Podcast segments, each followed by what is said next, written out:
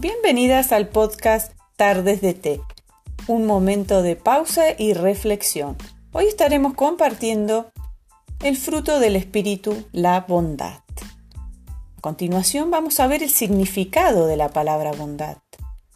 Es una tendencia natural de hacer el bien y que tiene como característica el hacer actos de bondad hacia todas las personas que nos rodean.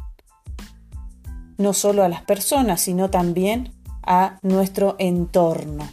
Pueden ser animales, hacer un acto de bondad a la naturaleza, hacer el bien y ayudar a los necesitados. También quería compartirle algunos actos de bondad donde nos podríamos ver reflejados. Un acto de bondad es cuando uno quizás dona aquello que ya no usa, ¿m? como su ropa, calzado. Sonreír también es un acto de bondad, no importa la circunstancia. Siempre debemos sonreír. Abrazar a alguien que quizás en ese momento es lo que más necesita es un acto de bondad. Usar las palabras gracias y por favor es señal de respeto, de agradecimiento. Plantar un árbol es agregar oxígeno al mundo. Ayudar a los animales es tener empatía por esos animalitos débiles que ellos no pueden ayudarse a sí mismos.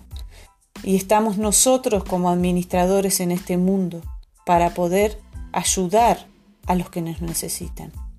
Cuidar el lugar donde vivimos, sin tirar basura, sino juntar todo aquello que está tirado en las calles, en medio del campo, en los lugares de nuestro alrededor. Vivir lo más limpio posible. Ceder el asiento quizás cuando vamos en un colectivo, a personas mayores, a personas que lo necesitan quizás en ese momento. Un ratito de descanso. Siempre que puedas ayudar a alguien, hazlo, no lo pienses. Lo que sembramos cosechamos y muchas veces es muy importante sembrar actos de bondad. Quiero contarles una experiencia cortita para no aburrir.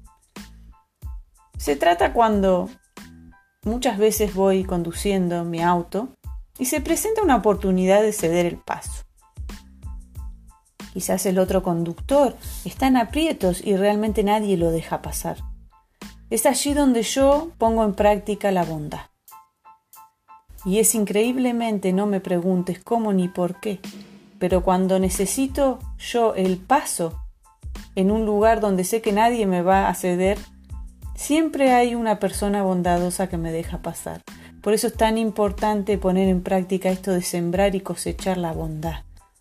Porque es un, algo que uno se, no se explica cómo después se produce un acto de bondad a favor tuyo. Fomentemos valores por un mundo mejor. Creo que todos queremos un mundo mejor. Y la bondad es una de las claves más importantes. La bondad es la única inversión que nunca fracasa, porque suma alegría, resta el dolor, divide las penas y multiplica el amor. Muchos nos preguntaríamos, ¿y en qué me bendice ser bondadoso? Hay una palabra muy linda en Proverbios tres, tres, cuatro, que voy a leerte a continuación, donde habla sobre la bondad. Nunca se aparten de ti la bondad y la verdad. Átalas a tu cuello, escríbelas en la tabla de tu corazón, y hallarás gracia y buena opinión ante los ojos de Dios y los hombres. Muchos nos podríamos preguntar también, ¿y qué es hallar gracias delante de los hombres y delante de Dios? Hay una historia que lo relata y deja plasmado lo que es recibir y tener gracia delante de Dios y de los hombres. Es la historia en los tiempos de Faraón y de Egipto, donde un joven llamado José es vendido como esclavo. Allí un funcionario del faraón lo compra y lo lleva a Egipto. Este joven, muy dotado, muy inteligente, puede descifrar un sueño que el faraón tenía y que no, nadie podía interpretar este sueño. Entonces este joven pudo interpretar este sueño y esto lo llevó a tener gracia delante de los ojos del faraón, el cual, cuando él le descifra el sueño, la visión que él había tenido, le dice el significado, este faraón queda totalmente anonadado con él. ¿Mm? Y esto es lo que es este, recibir gracia, ¿no? Y entonces decide darle el lugar de gobernador de Egipto a José. Y le dice estas palabras: nadie moverá un dedo en Egipto sin tu permiso. Él se quitó su anillo y se lo colocó en el dedo a José y le dio estas palabras. Él había hallado gracia delante de los hombres en ese momento. Esto es la gracia. Poder adquirir algo que quizás nunca pensaste que podías recibir. Eso es gracia.